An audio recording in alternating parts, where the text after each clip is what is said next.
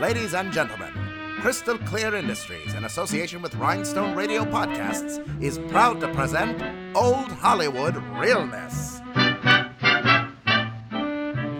Brought to you in vibrant podcastoscope for your listening pleasure. Join your hosts Kathleen Null and Philip Estrada as they recap Hollywood's dazzling darlings, one film at a time. And now, please sit back, relax, and enjoy the program.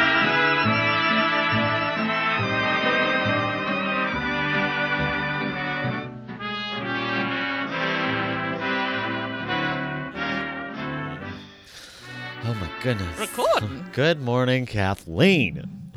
Good morning, Philip. Oh goodness. How have you been? How's life? How's tricks? Oh my gosh. You know, busy drag queen. It's just been busy, busy. But it's been great. I'd love to help you with your baby, but I am busy. I am busy. no, it's been great. Jimmy says hi. He's um, sitting on his little uh, crate uh, next to us in the window. Here, I'm going to show you. Not that anyone else can see, but Aw. there it is, Jimmy. Look at little Hi. Jimmy.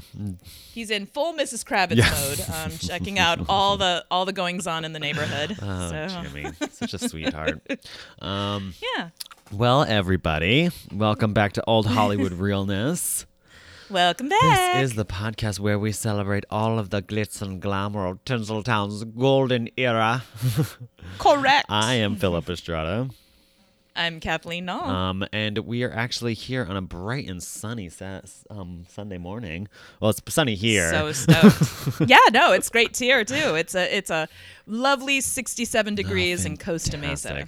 Um, don't know how warm it is here in Seattle, but it's actually not rainy for the first time in many, many months. I was gonna say So it doesn't matter. There's sunshine. Winter has broken and everyone's happy, so it's fantastic. Um, and also because we got to get this done right at the top. Today is Mr. Bob Mackie's birthday. Oh, Pew, pew, pew, pew, pew, pew, pew. Meow. Do, do, do, do, So I'm gonna spend the day getting hammered. No.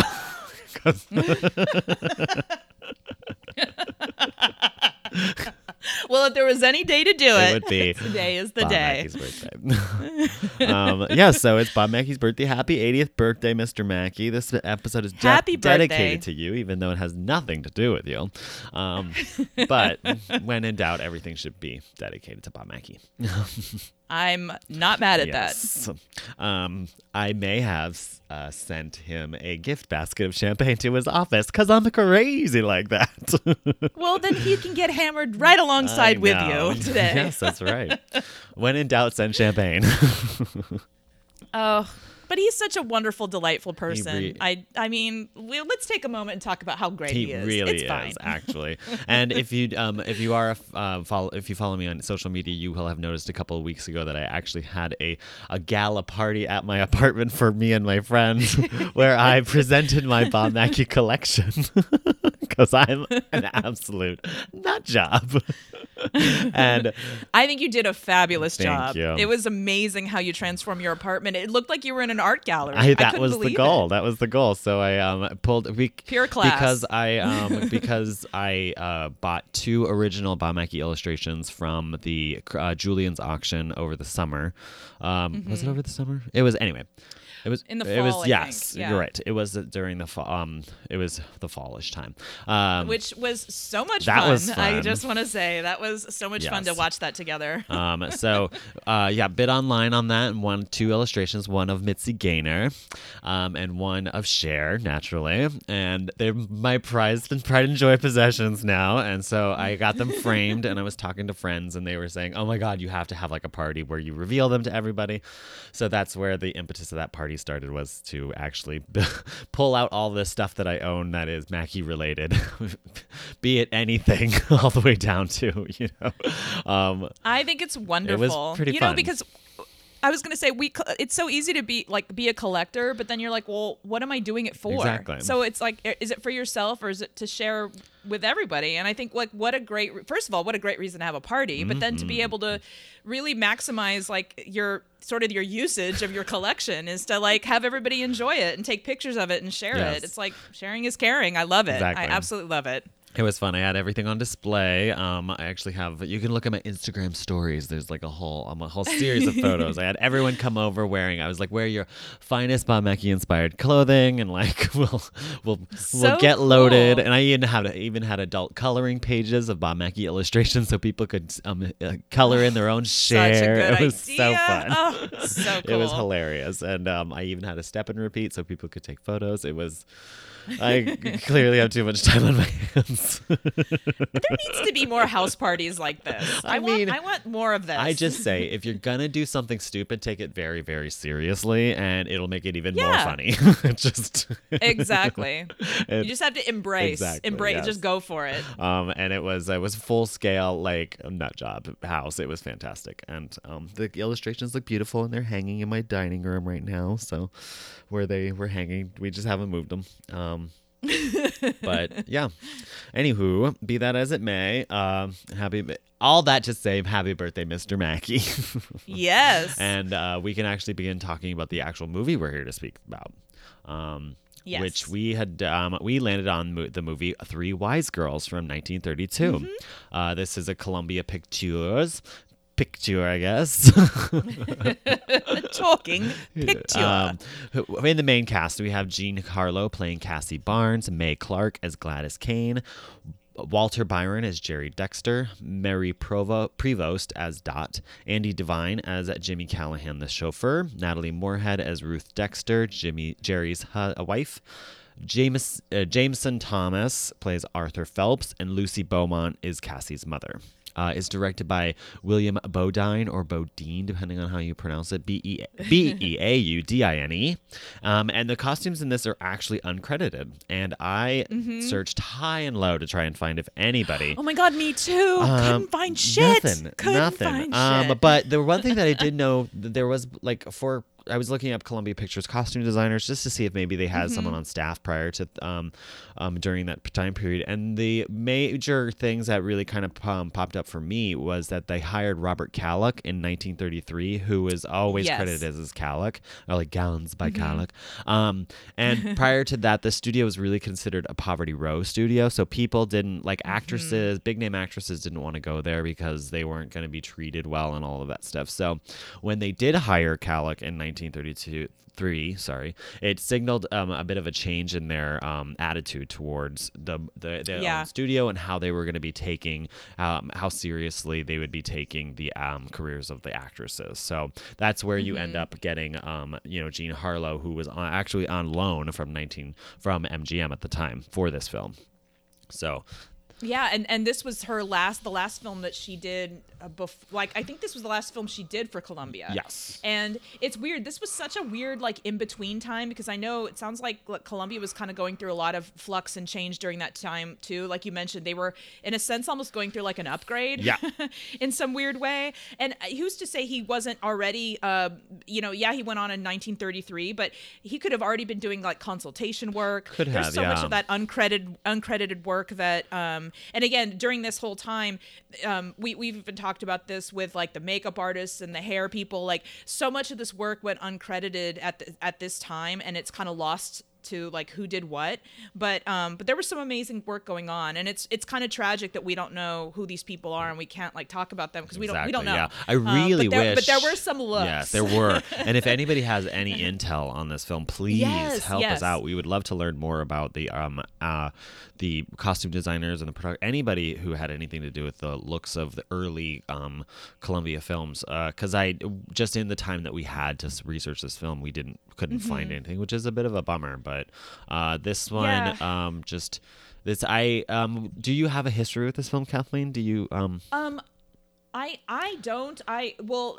I, I've never seen it until now, um, but I, I had kind of read about it, or I, I'd sort of read about it here and there because I, I'd read something um, in like, or I'd read some excerpts of uh, a biography on Jean Harlow, and it was more, and the, so the only thing I kind of really knew around this was that she mentioned, like, what was mentioned was that she particularly d- was not a big like didn't enjoy or wasn't a fan of doing this movie or or there were some things that she didn't like like particularly the makeup. She didn't like her makeup in this movie. And it is very distinctive in this movie. I feel like that really has a look. And so that so in, in remembering that that um, i kind of tried to look up and see um, any intel on that. And that's when i kind of went down the costume like lack of costume information rabbit hole. But it sounds like uh, Max Factor is accredited to sort of transforming Jean Harlow into the Jean Harlow we know today. Right, yeah, that um, makes with the platinum blonde and the tweezed eyebrows and all that. And I do know like. Um, and I feel like makeup is such a strong talking point at this time, uh, as well as the clothes, because this was when they were super into like formulaic makeup looks. Mm-hmm. Like, oh, if your eyes are this color and your hair is this color, then your eyeshadow is this color and your lipstick is this color. like, it's a yeah. very everything was like a mathematical equation with that and they didn't really deviate too far away from that like they didn't experiment the way we do today um uh, well, they did, but just not in that like it's more like, well, I'm a redhead, so therefore I always wear this eyeshadow. You know, like it was just sort of that way. Mm-hmm. But that was that was kind of it. Like I just knew about it sort of from like the makeup perspective, and that she had said um like that she wasn't a fan. That being said, I thought the movie was adorable. I really loved it. The- me Um, too. It looks like it wasn't a hit, but I thought it was really cute and. I think um, there was criticism on like a small town girl doesn't look like her, and I'm like, uh, yeah, actually they kind of can, because sometimes when you're from a small on town, the like you might have the like tacky makeup or the platinum hair because you don't know no better. Yeah, you know what I mean? true. Like, and you can still kind of be naive and have that look. You know, I think of I think it it worked for me. I didn't feel uh, I had to suspend too much disbelief. And I also thought like her and the other two gals had a wonderful rapport together. I just really love how women work together and speak to each other and like the whole thing of like kind of like good girls versus bad girls, but it was more like predator versus prey. Yeah. And it's like there were like predator women and then there were like women who were like trying to make sure that they weren't getting preyed on. You know Yeah, what I I mean? and there definitely is that like camaraderie or something. I think you the overwhelming theme in this film was not necessarily like um I don't know. There was something about this film with like the the uh, the wives versus the mistresses bit, bit Mm-hmm. but the wives were always kind of pegged as this sort of uh, um, not the villain, but I don't know. Jerry's wife was a little bit villainous. They didn't seem very happy either. No one was They were, happy like, in their stuck in a situation- no one's happy. It Yeah. was kind of like it was almost like the reality of just being like not happy with where you are as far as like your situation and stuff. Which so there's there was some Yeah. there was something like that, and I did like there was there definitely was like the predator versus prey because the the guys some of the guys were very much predatory in this movie, and like Mm-hmm. even like. Um, uh, Marie Pro um, Prevost character Dot was like saying that she's just like, um, you know, there there's like this the soda uh, soda counter owner was a predator, and Dot was mentioning that she Mm-hmm. Had like she's like that's why I work at home because the guys are gross, like you Oh, know, yeah, and it's just that sort of same sort of um, overarching theme in the movie where they're just like the ladies just they're they're not looking for a payday in romance, like a not a romantic payday, but they're actually just trying to make ends meet. Like, That's kind of the Yeah, and, yeah. and um, the love the love angle of it is just like she is just gets in the way of it or complicates the matter in a way, you know, because Yeah, um, exactly. Mae Clarke's character has that issue where her, her her man that she falls in love with is like got a wife and all that stuff, you know. And it's just, and Mm-hmm. of course, it's the old thing where they're like, "Well, we're not actually in love, and I'm gonna leave her one day for you," and you're just like, "Come on, girls, like, like girl, that's know. no one knows. Everyone knows that's not true." I know. And I know there definitely was that realness of like, well, if you are going to you have the option of trying to getting getting a man to take care of you Mm-hmm. or trying to go out and take care of yourself. And should you choose to get to take care of yourself, remember there's going to be sexual harassment at every turn. Exactly. That is the price you pay for not being with a man. Yeah. And I think that um, that is very much true even to this day. Um, they're really not addressing anything that is new or uh, uh, that hasn't stopped.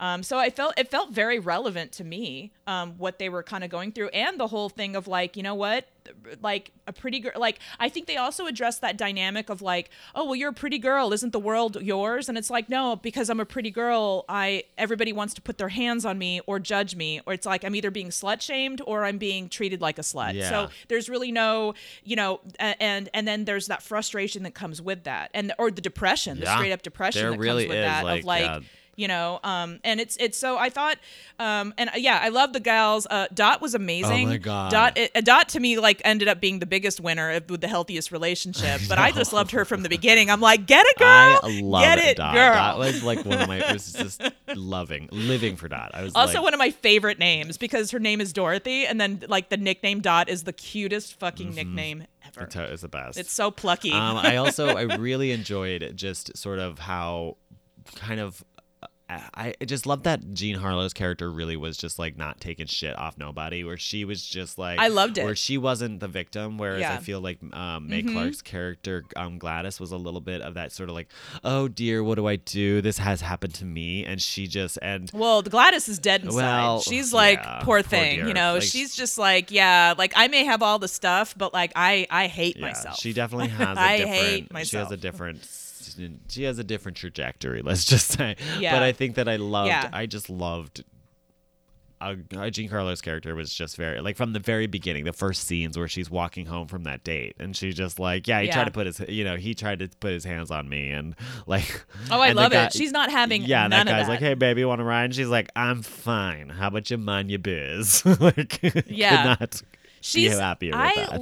uh, we we we could talk about this. First of all, it's been way too long since we've done a Jean Harlow movie, I- and you and me yeah, love her to pieces. She's the best. She's so her acting performances are so beautifully nuanced. Like Mm-hmm. you know, uh, Platinum Blonde aside, like she is she is such a burst of bucket of talent. It is so good. So good. Like she just she is so good. I, I I watch I like I love watching her face and like she can she's so masterful with her facial expressions and gestures and her walk and um I just love her. Love Mm-hmm. Yep. her. I do it just, too.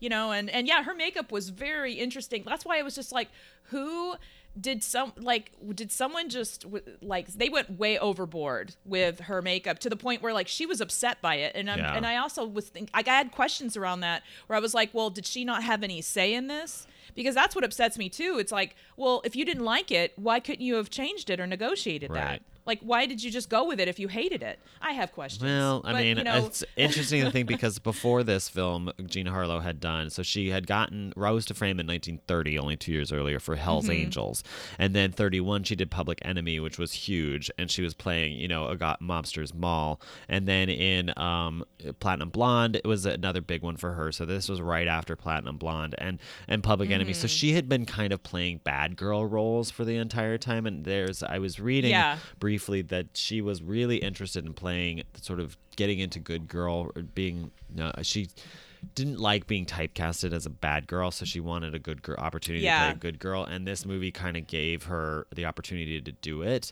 but um it's you know it was interesting it's just that she was the good girl but the good girl that didn't take no shit off nobody and i almost feel like that's like anybody else who's like a true quote good girl ca- like character actress Mm-hmm. who's like pegged as that way would probably have played that slightly differently you know like she Yeah. she had the gusto in order to play a character who is a good girl but a good girl who's not going to be a victim of She's not taking right, of shit. being she's not going to be a victim of being the good girl you know she Yeah. was, But you also see like how it took a toll on her. She seems weary. Like Well, there's I parts it's like after she has to put a stand up for herself, she's just sort of like she's like, God damn Well, I it, not again. Exactly. you I think she's just. That's where I love her. She's Yeah, nuanced she like that, very you know? sick of it all. Where she's just like, seriously, why can't I just like, why can't people just leave me the fuck alone? she's like, I'm 19 and I my ass is Yeah. tired. like it just like, oh god. Oh God! And that's the thing. It's like, can we talk about how young these gals were Yes. playing these really, really mature roles, and like the fact that they're like, they're not just dating married guys. These are like forty-year-old guys. I You know, know. like these are these are daddies. You know, and it's just like, whoa. Yeah. I mean, and the only one who was But, uh, actually pretty good looking was the was the chauffeur that Dot ends up with. Oh, I know. She, I'm telling you, she got the she got I the know. best deal at the whole thing. Yeah. But I loved her from the beginning, where she was like, "Oh, that chauffeur." I'm like, "Ooh, you like the chauffeur? Get a girl!" Like I was like, "Please hook up, please hook up, please hook She's up." like, who's that big old hunk of man? I know, and she's like, "Once around the park, big boy," or something like that. I'm yeah, like, "Mm, "Thank like, "Big you." boy. She is like, she is so like feminist icon, sex positive dot. Yes, You know? I love it. I'm like, get you a big old hunk of man. I know. It's so good. No. And he was he wasn't he wasn't bad looking. He was all right. No. How, what I meant to ask you, what was your experience with this movie? Had you seen it before? So I hadn't really, um, I hadn't seen this movie before. Hadn't even Okay. really, I wasn't even aware of its existence. Honestly, um, it's one that kind of Oh, slipped by. So when we were like, we had been kind of looking through the, uh, the Amazon Prime Mm-hmm. library, which, um, as we were saying before, has like kind of gotten a weird like mix Guys, of movies that are just kind of like Yeah. these sleeper ones that are older films. They don't don't Lots of pre-codes are on there right now, There's you guys. this pre-code, so awesome. it's very. It's got some like suggestive stuff. Like there's that cutaway Mm-hmm. scene where you see that she's like she's there's um what is it? There's There's a lot of undressing. there's a lot There's of undressing. changing there's a lot of changing of clothing. There's implications of nudity off screen, like off of out Mm-hmm. of frame. Like there's there's that scene where she's getting in the very beginning. Jean Harlow's getting undressed and she throws her underwear Mm-hmm. on the chair. Like it's clear that she's naked. Like there's that Yeah. implication, and you're just like, oh, titillating.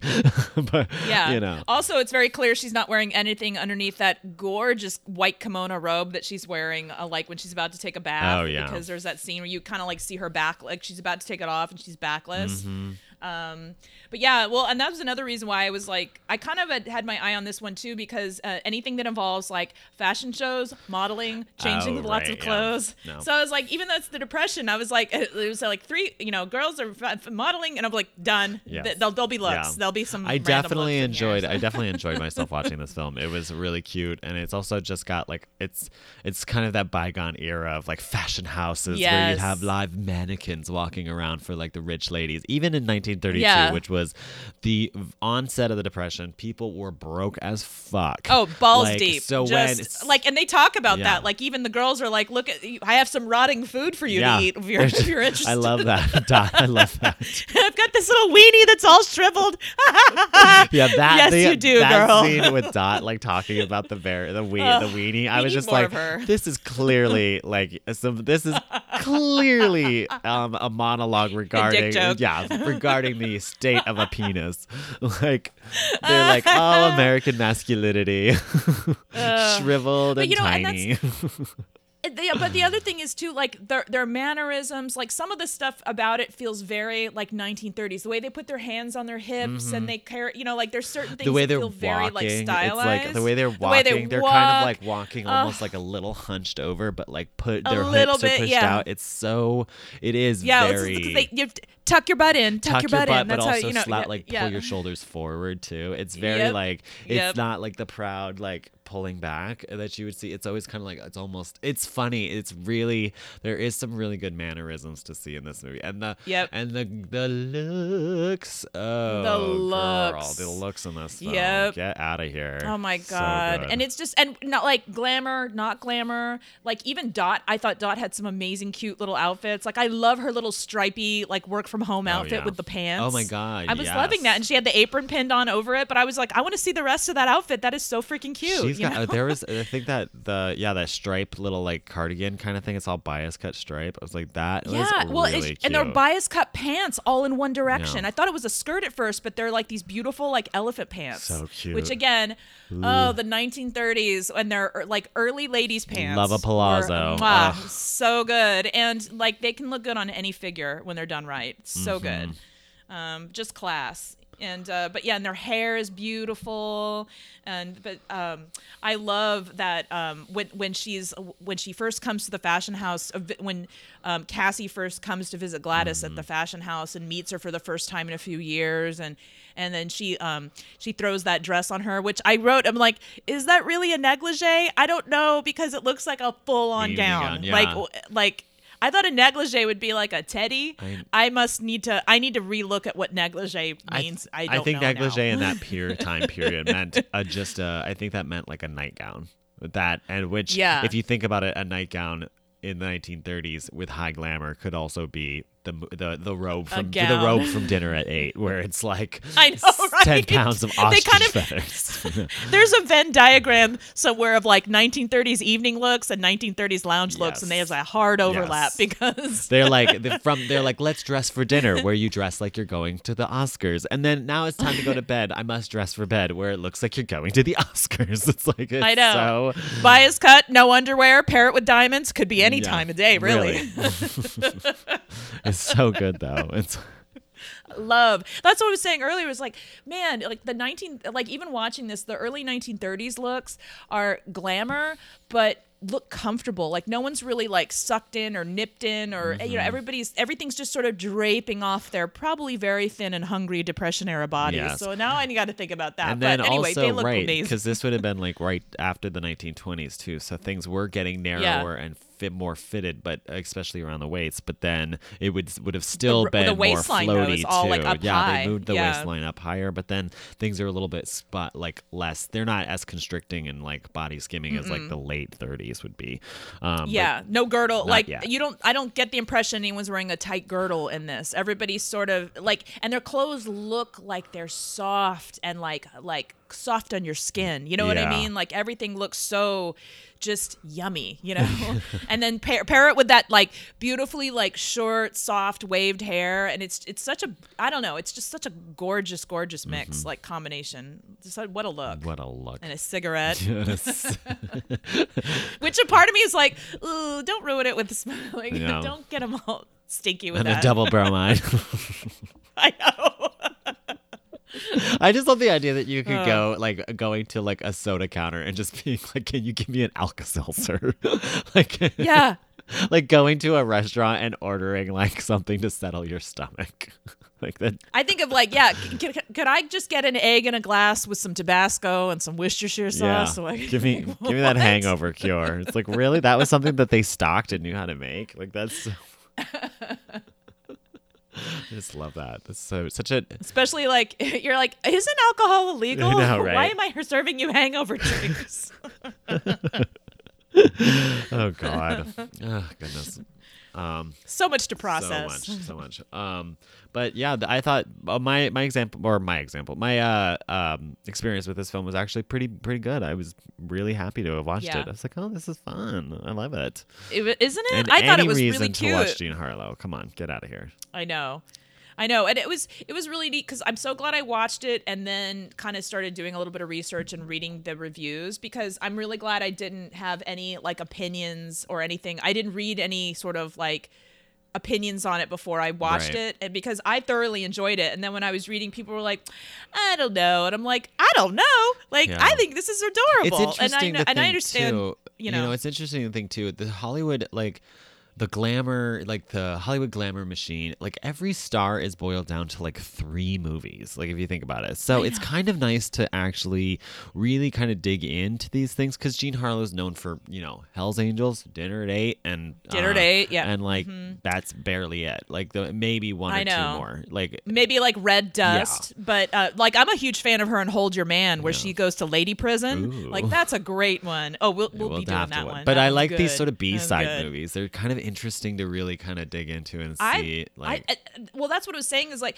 like they're some of their st- like the way they move and do stuff is is very 30s or stylized, and I love that it's this beautiful window into essentially like the 20s, Right, really, yeah. like that almost like flapper and the way they talk. But then there's other things uh, about it and the way they talk where they're it seems so natural and modern, like modern in a way that I feel was gone by the time like the late 30s, 40s, and 50s, like when the the code really got enforced. Um, all that is gone, and just little things, little mannerisms, little things that feel very real, feel very like in the moment, like this could be someone Right, today. and I- and so I, I love it. I love those little windows. I wonder you if it has something to do with the fact that um, Columbia was still considered a poverty row, so it would have had a little was bit thinking more that of a less, Less polished kind of formality. thing. So that's when you get Mhm. a that's they these actresses that they hired probably wouldn't have had that continental accent, or they wouldn't have had been, Right, acting in a way that's so you know, like luxurious and regal. That kind of like or washed. or they would have been had to improv. They weren't like over directed or but then they- anything. it was like get out there yeah, and do your and they thing. would be more true to life as opposed to sort of like Yeah. overly developed in a way, I guess you could say. So Mm-hmm. it's nice to kind of see that maybe that times like people in the 1930s weren't as like austere and formal as it, the movies make them seem. You know, yeah. kind of like people. Well, and I think that too. natural. even like listening yeah well even listening to like jean harlow and the way she talks like certain words she says are all, all so cultured they're almost like borderline on like being english but then she's like and i'm not so concerned uh, about these things you know and you're like or then you're not you know so it's but then that that to me sounds so very like 20s and 30s like that that little there's little ways that they say certain syllables or certain words that kind of have that um, that sound like I guess old timey is the best way Yeah. to put it. Uh, like Mae West said a lot of her words that way, um, but you s- even hear that sometimes in some of these other ladies where you're like, oh, you're trying so hard to have that. You can tell it's like Hollywood's trying to culture them up, but Mm-hmm. yeah. they still they still slip in a few words that just can't you know that still sound like my grandma you know from from New York you know. Still, my favorite line from uh from Dinner at Eight, which is Jean Harlow's line, is when um Wallace Beery's yelling at her, and uh, she's she turns around and she's like, "I told you a thousand times, don't bother me while I'm doing my lashes." Which I'm like, oh honey, that's me every day. Just don't bother me while I'm doing my lashes. I, I one of my favorite scenes is I that that wonderful older lady who's in it when she does that that hysterical double take when she's like I read a book today and she's like what you know it's like a triple take good. Um, yeah, uh, this one had some. This Ugh. this movie, God, I loved that. Um, she kept trying to put off Jerry. Um, Yes. she kept, and then the next scene, like she's like, "Who does he think he is?" I'm just gonna rush over to his apartment, and have dinner with him, and the next scene is her at dinner with him. It's just, she's like well I'm not going on your yacht Yeah. she's like well it's a good and then she's on the yacht she's like well it's a good thing it's Thursday you know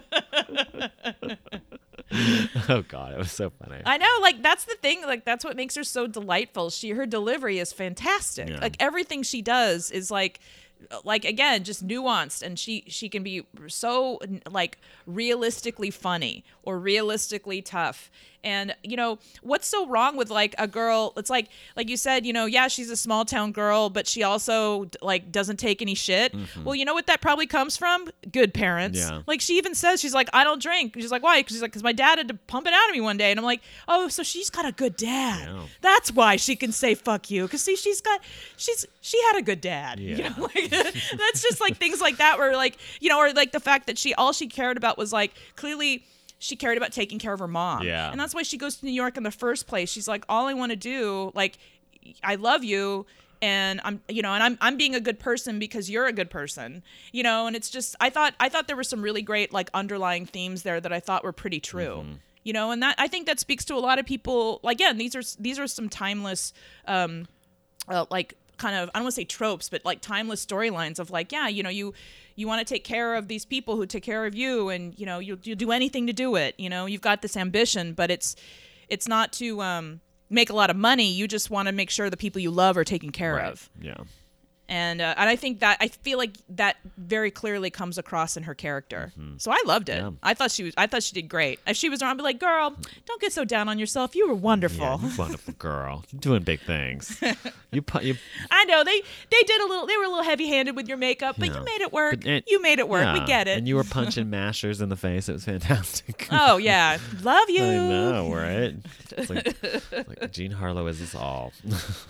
You gave us the looks. You gave us the face. We love you. um, did you want me to recap the um the storyline for this movie? No. Sure. Well, this movie clocks in at what an hour and twenty minutes or something. It's a really sh- it's a fairly short film. Oh my Or god, it's like just over Very an hour. short. It's not. Oh, it's uh, just over an hour. Yeah, you guys, you got to check it out. It is so Yeah. cute, and like I said, on Amazon Prime, so it's an easy watch. Yeah. It's so adorable. Uh, So, um, and plus, if you watch it more, I'm sure they'll buy more old movies. So, Well, that's what I. w- I w- it's so funny. I was talking to my mom about that yesterday because we always talk about Amazon, and they do not endorse us, you guys, not yet. no. but I feel still think it's good to preach about that because the more people, the more we are out there watching these old movies, and they're the more they're tracking that, the more then they'll be able to give us more of those old movies and hopefully get them restored. Mm-hmm. Yes. So keep it up. yeah, and hopefully they'll never bring back the um the uh, the last tycoon. No. No. because that was a failed experiment. I'm telling you, there must have been something in her in her contract that they were not going to touch her eyebrows, I- and it took me I- out of it. well, took me out of the experience. I also think the fact that it had no idea what it wanted to be took me out of the experience. Also that. I don't need to see a bunch of well dressed assholes bumping into each other. yes, that's true. I could watch Marie Antoinette for that Yes. I any like, day, and that movie's great. Exactly are we doing here? Anywho. um, we could do a whole special episode on that series because that series was bonkers. Ugh, don't, don't, you don't have to watch it, guys, uh, guys and gals. It's just it's uh, Well, we haven't done a stinker series ep in a while. Okay, sick bird. boil that one down to a 15 minute episode. There's just a lot of just a lot of sighing. Anywho, so three wise girls. So Jean Harlow plays Cassie Burns. She lives with her mother and works at a soda counter. Oh, by the way, I did have time to write this one, so we're Oh, back on my game. Your other one was fine. Everything was great. uh, and plus, this one didn't have a recap on um, on Wikipedia anyhow, so I had to do it.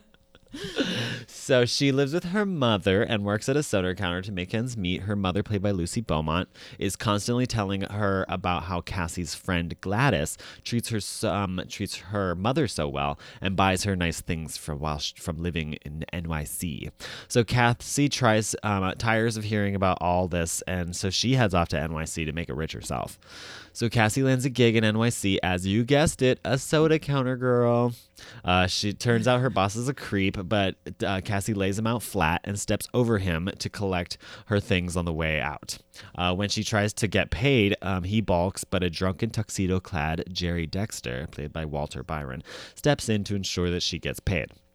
Uh, Jerry offers to drive her back to her apartment. Despite his hiccuping, she accepts. Um, when she arrives home, she regales her roommate Dot, played by Marie Prevost, about her misadventures. Dot explains this is the reason why she works from home. Cassie then receives a call from her um, her buddy Gladys Kane, played by Mae Clarke, who has been out of town since she arrived. So then she rushes over to meet her at Andre's, where she works as a model. Gladys, hearing of Cassie's recent un- um, employment issues, thinks she'd make a swell model. Um, but then Audrey, um, Andre dismisses the notion since she sways her hips like a burlesque performance. Um, Meanwhile, Philip's like, "I love I you. know, You need to yeah. stay. And keep swaying those hips like a burlesque performance." Performance. She's, he's like, no, no, no, no, no. I am super French, and this is not accessible. It's like- I'm not creepy. I know. I was like, wow, you're really laying that one on thick. like, maybe he's been listening to our Gigi. He's laying on that accent like Adrian used I to know, right? when he was faking it. I was like, what did he listen to our Gigi episode or something? I know. Exactement. Oh, blah, blah, blah, bee. uh, so Gladys coaches Cassie for three minutes and forces her into a negligee. When Andre sees her transformation, he is overjoyed and hires her on the spot. He gags. yes. He's like, honey, work that wrong way. I know. I was just like, He oh, gags and he goes into a Tourette's like burst of French.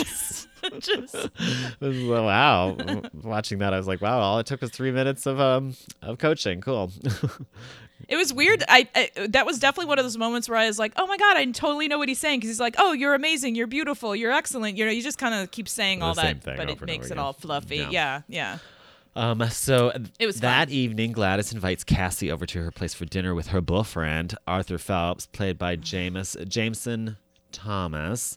Uh, Phelps is a wealthy banker that puts her up in a swanky apartment and gives her nice things. The only issue is that he's still um, is that the only issue is that Gladys is in love with him and he's still married. When Arthur arrives, Gladys leaves them briefly to put the um, put the finishing touches on her look, and then Arthur takes this time to put the creep moves on Cassie. She does her best to get out of his greasy grip, and um, not wanting to cause any issues with Gladys, she fakes a headache and heads home. Cassie arrives home to Dot, and they complain about men. Um, Dot tries to feed her some rotten food, and then Wiener joke ensues. Yes, and curdled milk, where you could just sort of pretend it's buttermilk. Where I'm like, ugh, like, yeah, uh, Depression food. gross. Um, I guess if you wait long enough, it'll become cottage cheese. Um. Dot also mentions that Jerry was by earlier and wanted to have her over to his apartment for dinner. After complaining a whole bunch, she gives in. She continues to give in to his requests for dates until they are a full fledged item. Uh, Cassie begins to fall in love with Jerry just in time for him to tell her that he's got himself a wifey. But fear not, Cassie. Mr. and Mrs. Dexter, she's played by Natalie Moorhead, they've got a plan. They aren't in love anymore, but she won't grant him a divorce until she co-signs on the new lady. Um, Mrs. Dexter finds out um, finds out this that Jerry's new lady friend works as a model and goes to do some recon on her. So Cassie models a gown for who she thinks is a regular customer. When Jerry comes in, it is revealed that she is in fact his wife. Cassie runs off in embarrassment. Uh, fed up with the entire situation, she takes up Gladys's um, offer to borrow her apartment while she's away um, in order to get away from Jerry. This is when Arthur swings by, um, not knowing that she was there. He then tries to force himself on her. Luckily, he is interrupted by Jerry, who was alerted to Cassie's whereabouts by Dot in exchange for a date with her chauffeur because she knows what she wants. Okay? I know, Dot's right? gonna get hers, and she's gonna give up whatever she needs to in order to get it. I know. Get it done? Yeah. she got. She's like, he looked like he got meaty hands. Man, I've said too much. Um, And they're both Irish, so you know she's already pregnant. Like, basically, exactly. just by sitting in a back seat, she's just like, I'm already oh yeah, already already done. Um, done. Let's see. So uh, when he sees Cassie and Arthur together, he assumes that they are bo- boning, and he leaves in a huff. Uh, Cassie opts to pack um, opts to pack up her bags and head home to Palookaville. Um, before she leaves, Gladys returns from her trip, and she sees in the gossip papers that Arthur and his wife have reconciled before heading off to a second honeymoon. Cassie goes over to Gladys's house um, to console her, only to realize that she's poisoned herself. Um, and then flash forward to back at home, back at the original soda counter. Cassie is scooping sundaes when a familiar face, a fully familiar voice comes in and orders a double strength bromide. And it's Jerry. He's left his wife. um, they embrace and see um, Dot and the chauffeur out the window, who are also in love. The end. Ba-da-ba-ba-da-ba. One can argue the mm. healthiest relationship out of that was Dot and the Totally. chauffeur. So Yeah. and his big old meaty paws. and Dot and the chauffeur lived Happily happily ever ever, after. after. Everybody else probably not with so their 4,000 children. oh, yeah, ex- oh, so much fertility going on in that front seat. It's ridiculous. in ridiculous. that front seat.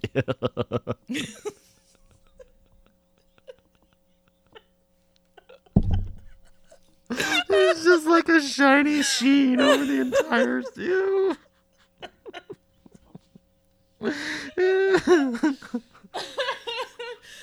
oh, goodness gracious. Why is Oh. the steering wheel sticky?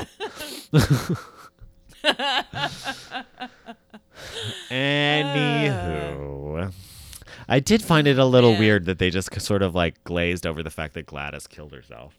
Like Oh yeah, that was rug sweeping at its it finest. just like- I couldn't believe it was like she's just like I don't feel very well. The Cassie's so like much I'm for the, gonna grie- go. the grieving I know. process. I'm gonna go get you some water, and then she notices the the um that she notices the the poison, and then it's like oh f- flash forward. You're like okay, well bye. Yeah. also, in that moment, girl, where was your sense of urgency? To get to the goddamn phone and call the I police know. or slap her around something. Slap her I don't around. know. That'll be good for her. Well, that's what they usually did I- back yeah. then. It they was would like, shake your shoulders. you know, and oh no, she's tired. Well, slap her. Yeah. Maybe she'll wake up. the director was like, "We can show you two getting undressed 13 times, but we certainly can't show a dead body or someone dying. Yeah. That's too much." what are we, animals? Yeah. I mean, that's uncouth. It's gonna look too ugly. Too ugly. My God. Which actually, the the chick who played um, Mae Clarke had a very Norma Shearer look and vibe to her, and I thought she was quite lovely, um, very beautiful. But yeah, she she really looked like her and Norma Shearer could have been sisters or Yeah, something. um, it's funny. I don't think that I don't. I'm not familiar with Mae Clarke very much. Oh, I am not either. I mean- um, and then the um, uh, Marie Provost, uh, Prevost, I only knew about her because there. I think there's like kind of a weird Hollywood Babylon story about her. Um, sadly, her life did not end very well. Um, she died, uh, believe it or not, at age 40 from alcoholism. yeah. And there's kind of a story of like like her body wasn't found right away, and uh, I think I want to say Kenneth Anger maybe have did some weird shitty story around that, but she was this adorable, adorable adorable like flapper back in the day, Yes. like in Oh the 20s. She was a little Mack Sennett darling, and um and then she um she had kind of she had, I, I- think she had actually suffered some kind of a breakdown in the late 20s and put on there's uh, as they say packed on the pounds. I'm like oh yeah she's so huge compared to like T, like Jean Harlow's like five foot size double zero, and then you've got her next to her. She's probably maybe like an old Navy small, but whatever, you know, like so big. Yeah. Um, but she she was really um, I think she um, it's really sad because I feel like she definitely transitioned so beautifully into talkies and and was so cute in this movie. Um, I definitely would like to try to see more movies with her in them, and I want to learn more about her because she just seems really like it was the dot show. Like I was rooting for her from from like out the gate. I you know, I loved her. She was so cute, and like it's such a bummer. Yeah. she was such an adorable, like kind of like flapper in the. She was adorable, and and just that whole like sister, like this whole like sisters looking out for each other kind of Mm-hmm. thing. I felt like was really strong among all three of them. Like even when Jean Harlow was like, like I just love the fact that like here she is, like she's packing to go, like she's gonna pack to go home, and then she goes out that one last time to go visit her friend, and she's like, I'll finish packing for you, honey. And she's like, thanks, dear. Like stuff like that, where I'm like, oh my god, you guys like talk to each other so sweet, and like in just that real like, and it kind of again, it kind of reminds me of like my grandma and like women from that time who were always so like they spoke to each other and like a really kind way. Um, and I just love that you see that among them. There's that whole like, I got you, sister, and it just feels really great. Yeah. this one is really cute for that. For definitely like I feel like Yes. we, we saw that a lot in like the Busby Berkeley movies. yeah. You know, you see that where it's like all these like gals like just hoofing it together, and like we're all in we're all in this boat together trying to get food. So we're, we're we got each other's back. You know. it's such a bummer because like um on her Wikipedia page it said by 1934 she had pretty much no work at all and her financial I know, isn't that situation sad? deteriorated dramatically, and when she died in 37, like that's kind of crazy. It's so Um, crazy. that she was her her estate was valued at only three hundred dollars. Like she was It's- a it's poor just thing. sad. It's just a bummer. And it's like you know again this is just a classic example of people who like there were no royalties. No. she didn't really get much credit. Like she's kind of in some ways like lost. And then there's all this like you know and and it's like what what we sort of know of her most is like the tragic part of her. But she seems like she was just had oodles of talent and was Yeah. really really cute. I mean she definitely she has something on camera Yeah. um, but I want to look more into some of her silent work 'cause she she did a lot of work in, in the silent films, and um, even just looking at some of her pictures when she was uh, like during the 20s and teens, I'm like, who is this delightful little girl? She's adorable. I want to know more. She has a very Clara Bow vibe to Oh her, yeah, and I'm she's like definitely it. like so. she's definitely aligned with Clara Bow for that. So Yeah. But um, but we, I would love to. Um, I'm going to be doing a little digging around more, Philip, and see if we can maybe uh, do some more some silent films because it's it would it would be awesome to to really look at some of these. They're they're so cute, and I love like some of the aesthetic with um, it's just amazing and kind of haunting and then i think of like you know like the, the camera work and and then like even their makeup and i'm like oh and they were probably using like mm, vaseline and burnt matches but yet they do these amazing looks you know yes, Vaseline and bird matches. Well, I mean, that was like makeup back in the 20s, you know, or teens. And it's just like the idea that they do these like these looks that we try now try to create with like all of our technology. and it was so it's so fascinating, you know. I love makeup being referred to as technology. well, you know, I mean, I I mean like eh, when it's vegan, It's- you know, there's technology. Goodness, Thanks Urban Decay. I love it. um, you're doing the Lord's work. yes. My goodness. Um, yeah. But um, did you have any um top looks my or favorite looks. looks. from this movie? Um, I mean, I, I, thought all the looks Well, were great, but you know, Let's see. What looks do I want to highlight in this movie? Um, I mean, Dot's. We had already talked about Dot's beautiful bias cut, like kind of um, house jacket that she wears when she's trying to feed With Joan. Con- Joan. Um, Jean Harlow. The um, rotten food is fabulous. wrinkly weenies. Wrinkly- yes. You know I love a wrinkly weenie. Um, I l- also moving on, moving on. I'm dead. I really love uh, Gina Harlow's the negligee that she does wear is actually really beautiful. That's something that I would wear on the weekend. You know, just like a something special to read the, you know, to just read the morning paper in, just something like light and biasy. Really fabulous. And you gotta love that slow pan they do, where you're like, yes, Uh-huh. that is amazing. Jewels, and it, you can tell it's all like bias Oh, panels yeah. and everything. And I love that it's, like all so sheared. cool. It's very Grecian. It's kind of like very, you know, sheared at the shoulders, and it's like very super deep V. It's just sort of something you jump into, like it's over the. you know, Yeah. well, that's what I'm saying. It looks head, like, comfortable. yeah. Like, you would just throw it on over and it looks great. And she even threw it on over her granny underwear and it looked Uh-huh, great. You know? and it's like the whole thing is all beaded under the bust and like, ugh, and yeah. yeah, it was fabu. Love that. Also, we it really highlights what a beautifully lovely curvy figure that Jean Harlow had. She was quite she was quite curvy. she was Uh, fabulous. even though she's very petite, she's just like you know you're like wow, Yeah. lovely, pretty. And I love that she has. I think in the pajama, she has a pajama set too. When um when uh, Gladys comes over and finds out about her boyfriend's reconciliation with her with his wife, there she's wearing like this pajama Oh, set with like palazzo pants and like this kind of like kind of cross surplice front with like kind of a notched collar with like a lapel on it and with the Mm-hmm. white or contrast piping was super cute. Love that one. Yeah, there were some quality lady pants in this Mm-hmm. Yes. film for sure. totes.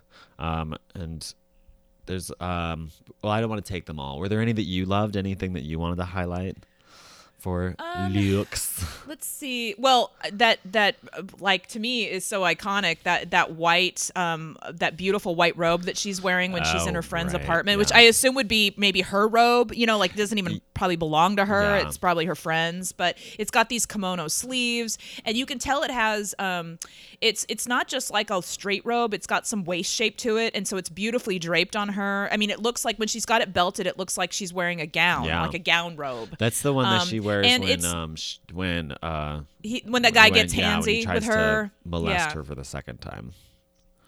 Yes. Yes. Yeah. And um, that that one was that like that's really beautiful. And um, I also really love the dress in that really fucked up scene where she comes out and is like she finds out that he's married and she's like turning in that and she's wearing it's like I guess you could call it a frock, a 1930s frock, but it was it was almost like beaded chiffon and it had these ruffle like uh, rus- uh, ruffles that uh, like rows of ruffles down the back of the Mm-hmm, yeah. skirt.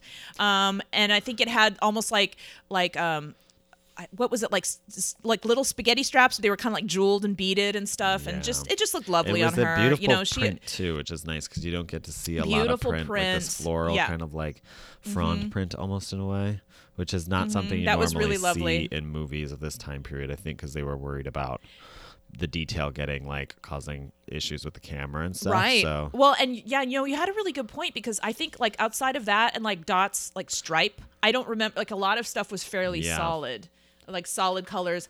And then her friend um uh, gladys has I, I find it interesting she has this like um sh they give her like fur trim Uh-huh. she has like more than one outfit like she's got a gown and then she's got that other what looks like almost like a velvet robe when you first see her and it's got like some weird little like rabbit fur trim Yeah. around it which again feels very distinctly like that er, like late 20s early 30s they were still trimming things with fur and like a lot and um it, it just to me really signaled like luxury Mm-hmm. like she had she you know and um almost like like regalness to her um yeah so i, I guess but yeah i probably i i do love that beautiful because i'm i'm a robe girl you know like i just I have a lot of robes, and I do love me a classic like s- uh, like silky kimono robe. So I, I that's probably my favorite.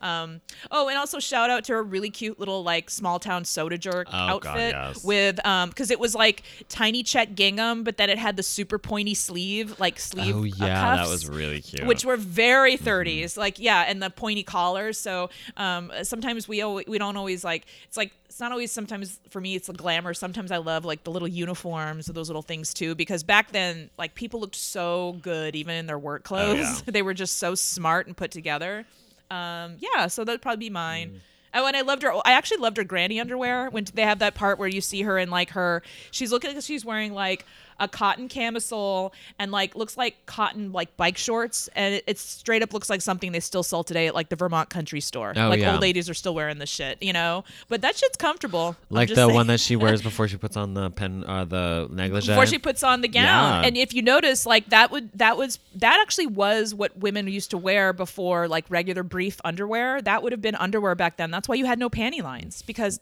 no, panties. panties. It's they were literally wearing like shorts Mm-hmm. or what we sometimes like were teddies, tap pants, and that's actually what her friend Gladys, which you only you don't really even see. She opens her robe and only to her, but she's probably wearing like a teddy or some kind of like tap pants that are like silk Yeah. Probably with lace insets or something like that. And that's even when when cassie's like oh well why would i need to wear anything like that? Like no one's gonna see it. Like I, maybe if i were married.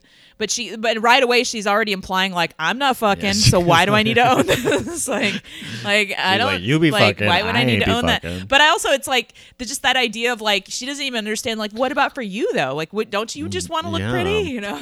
But it's like not even coming from that line of thinking Like, I wear know? this shit for me. so I'm sexy for Yeah. me. Oh, I think that's what Gladys was. She's like, uh, yeah, you don't have to do that for anyone I but know. you. Gladys is like, what you Um, need to do is put on some Beyonce and feel yourself. Okay. Yeah. yeah, look at that Yes. ass. No, I'm kidding. Speaking of, have you been watching? Um, have you been watching Shrill on Hulu yet? it's so No. funny. It's so funny because there, there's a stripper in it, and she's like, they're like, uh, the question was posed. She's like, "What is it? Oh, isn't it weird how come you know having guys come in here and telling you what to do?" And the stripper's like, "I have a," uh, the stripper says, "I have a fat ass and big old titties. I tell them what to do." I was like, "Yes." oh, so true. So that's what that's what um that's Jean Harlow's story is. She's got that fat ass and big old titties. She gonna tell men what to do. I know, right? Exactly. Oh, That's so good. right. No, I haven't. I unfortunately I need to watch more stuff like that. I've been I've been like going down the rabbit hole of like all these new documentaries like on um like HBO and stuff like Oh, that. Like. I just watched The Inventor Oh, about the that blood lady? that Theranos yeah, chick. the blood lady. I've heard that's like the new thing. Oh my God. been talking about. Oh my god, it's been making my it was I was literally almost yelling at it the whole time. I was like, "What? That's not possible. what? You what? That's not like I'm not even a phlebotomist, but I'm just like, "Oh, that that's not even a thing." What? You know, like I was like my made my skin itch Yeah. because it was just like talk about the long con. Well. Oof, and that chick was weird looking. anyway, Okie dokie. she's just got those giant dead Oh, eyes. God. All right. Well, that'll do it. Um, Anyway, but yeah. Um Is there anything else that we yeah. need to highlight in this fantastic feature film? Oh my gosh, I you know not no, but I just I I know I it's you guys you got to get out and watch it. This was like barely an hour Oh, of your yeah. time, and it is so freaking cute, and the looks are great, and I definitely want to watch more. Um, it makes you want to watch more stuff from this Mm-hmm. time, and I I really also the music, the opening and uh, closing music is like weirdly comforting, kind of like our intro music. It has that like old timey 30s sound, so I love, Mm. Love it. I wish there was like a compilation of all these like s- all these like songs that they use in these old pre-code movies. I would totally That'd buy it, dope. like a soundtrack. That'd Yeah. be really nice on like at that'd be parties. nice on a vinyl. So it's got that little crackly sound to it. Oh yeah. Oh, that'd be so soothing. You could be like working, like if I was working from home, that would be like so soothing and productive. Mm-hmm. Oh, goodness. Oh, that's it. I'm so glad we got to watch this movie. It was really, really good. course, yes. I, I love when we watch things like this that we'd never seen before, and I feel like a lot of the movies we've been reviewing recently have been like, um, they're all new for Oh, yeah. us, um, and so it's been really, it's like a joy just to like learn more and more. And it's, I know we, we, I wish we had more time. You know, Yeah, we yeah. both work a lot, like uh, you know, in our real job, it's like, so Mm-hmm. crazy being an adult and all. But like we, we try to, we try to do that. Like this is so much fun. It's, it's, we just love reading and talking about this stuff, and we're so glad that our dozens of listeners feel the same way. Thanks for coming along on this journey. Yeah. Until next week, um, we'll be catching you over on the social medias, babes. So hit us up on Facebook and um, Instagram, Old Hollywood Realness, OHR Podcast on Twitter, if that's your thing. You can um, join the Facebook group OHR Podcast Darlings, D A H L I N G S, and we'll let you in, and you guys, everyone can get together and start, you know, talk about old movies and share some share some stories, swap tales, thoughts, feelings, all of that stuff. You're always welcome to email us your thoughts and prayers. Um, oldhollywoodrealness at gmail.com. Um, hit us up over on iTunes. Rate, review, and subscribe. Give us five stars. That helps us out with the um, the visibility of the podcast. If you could leave us a review, that'd Yes. be dope. Loving that. And thank you to everyone who Yes, has. thank It's- you so it- We really, really appreciate it. Love he- love seeing those. Um, Mm-hmm. And uh, thank you to Mr. Hal Lablen for his vocal talents at the opening of the Always. podcast, keeping us fresh and profesh week to week. Um, Yes. With that, though, thanks for listening to Old Hollywood Realness. Bye. Bye.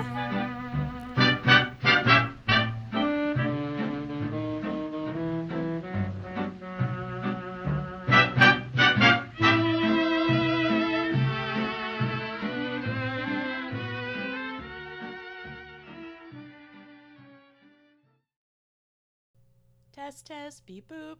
Test, test, beep, boop. Boop, boop, beep, boop.